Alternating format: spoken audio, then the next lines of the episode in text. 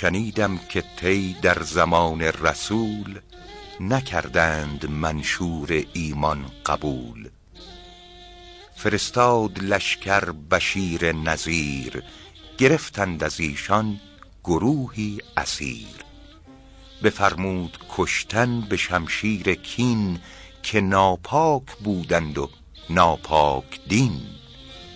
زنی گفت من دختر حاتمم بخواهید از این نامور حاکمم. کرم کن به جای من ای محترم که مولای من بود ز اهل کرم. به فرمان پیغمبر نیک رای گشادند زنجیرش از دست و پای. در آن قوم باقی نهادند تیغ که رانند سیلاب خون بی دریغ. به به شمشیر زن گفت زن مرا نیز با جمله گردن بزن. مروت نبینم رهایی ز بند به تنها و یارانم اندر کمند.